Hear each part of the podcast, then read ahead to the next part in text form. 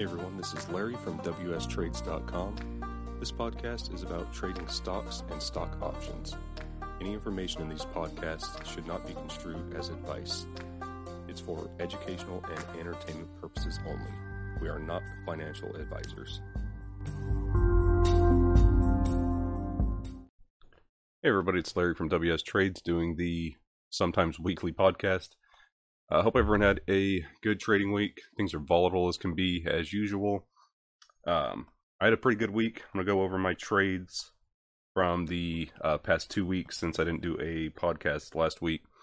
I'm going to start off on my trades. I don't remember uh, when I uploaded the podcast, so where I ended off. So I'm just going to start off on the 23rd and uh, move to now. So, uh, got into a position on PBR uh, a few weeks ago and ended up selling that on the 23rd for a 8% profit. Uh, next, I had shares of NTCT, sold those for a 4 per, 4.4% profit. Uh, on the uh, what is this 23rd as well, had a SPY position. I sold a put vertical, and that was I had rolled it from I believe a week before, uh, possibly two weeks before, and it just spy just dumped super hard. It was completely in the money. I couldn't get out of it uh, without taking a substantial debit, so ended up just closing it out uh, for max loss. I don't, re- I yeah, I don't feel like going through the numbers and see uh, how much credit I actually took in, but yeah, that was a my one crappy trade. Uh, UCO, I actually got into this trade. I didn't know that they were uh, doing a stock split, so I went long, like the chart and uh, actually held through the split. Uh, they had pumped pretty good before that, but I knew they were having the stock split coming up, so I held uh, for I believe it was a oh, man I don't remember four to one I believe. So I ended up uh, getting four shares for every one share of UCO I had, and they ended up pumping off of that, which things you know typically do. And I closed that position for a 5.3% profit. Uh, next was CTRA. Uh, nice little swing trade. Uh, I closed that out at 3.6% profit. Uh, ICLN closed that at 3.2% profit. Uh, STZ. So I'd been long STZ for a while, and they've ripped, but just uh, the shares are so expensive. I ended up just closing it out for a 2.2% uh, loss. Uh, because, like I said, it was just taking up a lot of capital, and you know they had pumped. I was down a lot more. They had one day that they sold off, I believe, like six, seven percent or something like that. So them uh, ripping back gave me an opportunity to get out at you know not such a bad loss and uh, open up some capital for more trades. Uh, I went long Twitter once uh, Twitter came out or some news came out that Elon was readjusting his bid to buy Twitter. Uh, was still way under the price that his new bid was at. So I figured I'd go long. Uh, ended up closing that out on the 27th for a 6.7% profit. Uh, SNO, I went long on the 27th and sold that on the 2nd for a 4.5% profit. Um, I also did a real quick, uh, just one day hold on Ford. Ford had uh, released some stupid tweet about, you know, it was super cryptic, just, you know, we're going to have news on um, the second and I was like, okay, well, I'll go long, see what the news is, because they're so cheap anyway. Uh, it turns out to be, you know, not anything huge. I mean, they they're going to open up a big plant, uh, lots of jobs in somewhere in the Midwest, I believe. So that's great news. Uh, but it was nothing like you know they didn't come out with a insane, crazy new car that would you know get people super excited. So they did have a little bit of pump, close that out at 2.6 percent profit. So overall, had a really good two weeks. Uh, only that one loser, and then you know me selling at a loss on my star share or STZ shares just to get out of it. Uh, overall, pretty good week. Um, topic I wanted to go over today is just because it's fresh on my mind. I just made a video for the YouTube channel. Uh, you guys can check that out. Um, open interest versus volume. I had someone ask me, you know, why is open interest different than volume? Why are the numbers different? And once you understand what open interest is, uh, it's super, super easy concept. So, uh, volume, uh, just like with anything in the market, you have a buyer and a seller. And whenever a buyer connects to a seller, then that shows up as a trade that goes under volume. So with uh, option contracts, uh, you have to open or close a position. So it's you know if you know about options, they're they're contracts for you to either you know buy or sell something at a certain strike. So with open interest, if you know, I'll use the example that I used in my video. If uh, Bill thinks SPY is going up and he wants to buy a call, he'll put that out in the market. He'll get matched with someone, uh, either another participant, uh, could be a market maker, a bank. You don't know when you're you know buying and selling options. So uh, Bill goes out there says, "Hey, I'll pay you know let's use easy numbers, hundred dollars for a 420 SPY call that expires next week." Gets matched up. We'll say he gets matched up with a market maker market maker sells him that contract. Now that goes under volume and it also goes under open interest because Bill just now opened a, a new position.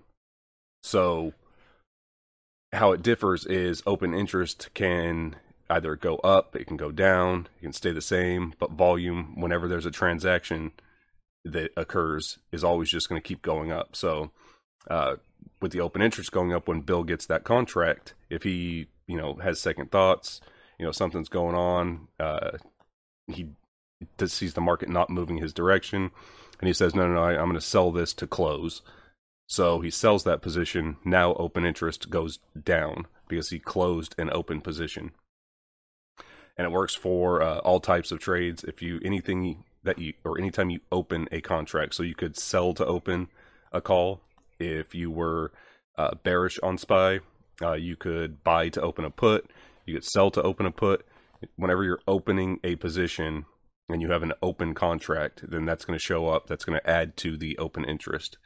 And uh, one reason to keep uh, the open interest in, kind of keep an eye on it, is well, kind of twofold uh, for me.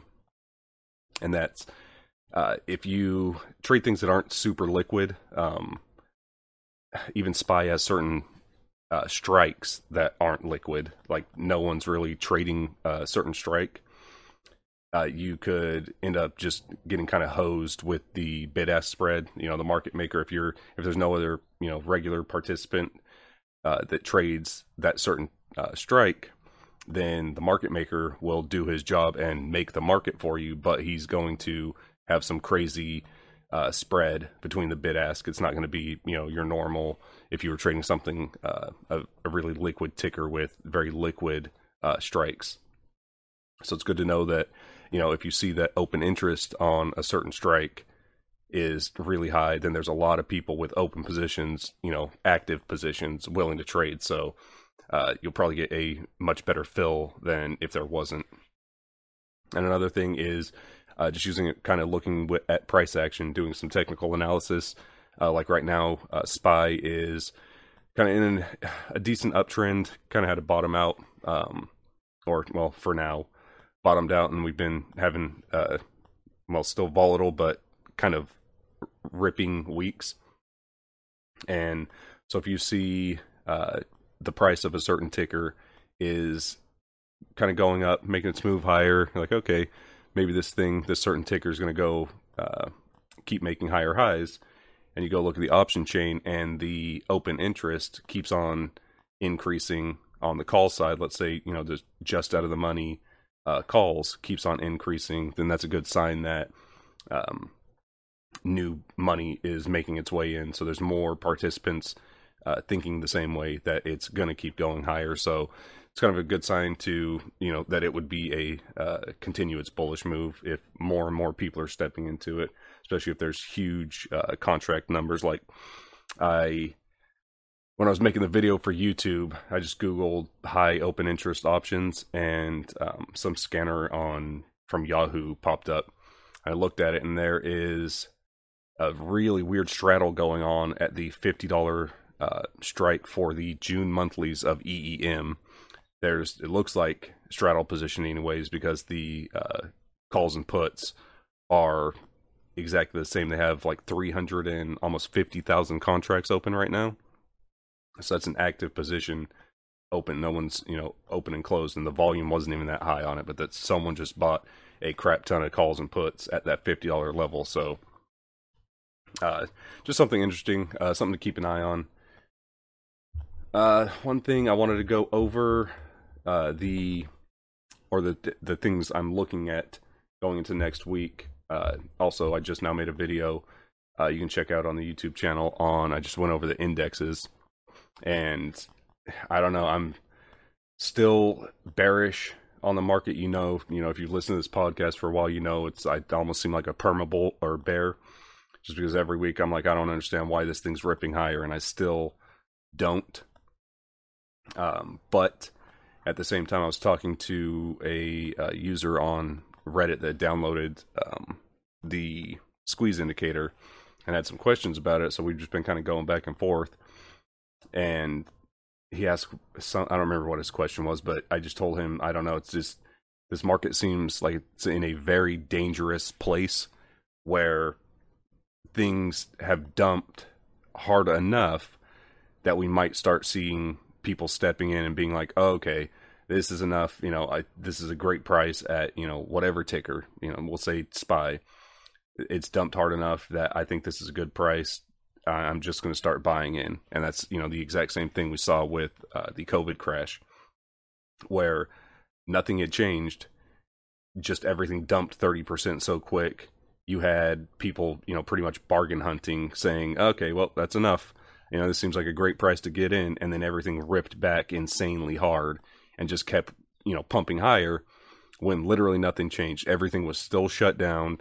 Uh, it, it was just absolutely ridiculous, and you know, it took me months to actually want to trade something bullishly after that move because it was just it, it made no sense and then that's kind of when reality set in that the market doesn't make sense. So, you know, just trade the charts.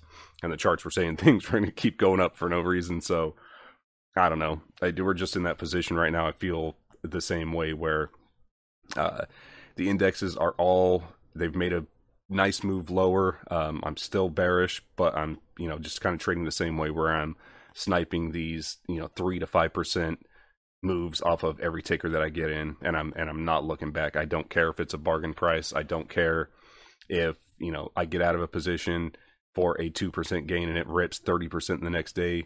Doesn't matter. I'm not looking back. I'm not going to start bag holding when I'm so bearish on the market right now. I mean, we're still talking recession. We're still talking food shortages. Still the war going on in uh, Ukraine. It's you know gas prices are expected to keep on going higher there's no reason why this should be the bottom.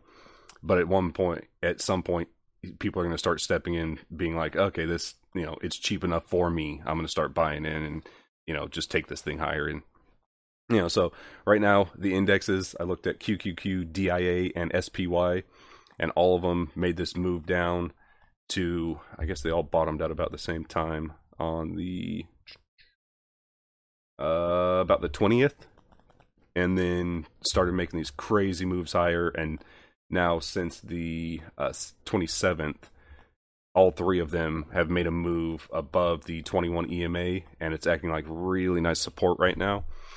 So until the all the indexes show that they're not going to hold that 21 EMA uh, support level, then I'm going to be playing, you know, things bearish or bullishly. Sorry. Uh, so, anyways, you can look at the uh, Throw 21 EMA up on it on uh, QQQ, SPY, and DIA. See what I'm talking about, or uh, go check out the video on YouTube. I'm sure you know by the time you listen to this, it'll be up. And thank you guys for listening. Uh, please like and subscribe, and leave a rating. Uh, also, go over to the YouTube channel, and yeah, definitely keep an eye on the YouTube channel. I've got some premium content coming out on the website. Uh, still super cheap. I think it's valuable information uh, for you guys. So keep an eye on that. And thank you. Thanks for taking the time to listen to this episode of the WS Trades podcast. If you are not subscribed to this podcast, please subscribe. Also, head over to YouTube and search for WS Trades. You'll find us there as well. We've got trading updates as we make our trades over there and also educational videos so you can learn about different strategies within the stock market and options trading. And also, please head over to wstrades.com. Thanks again.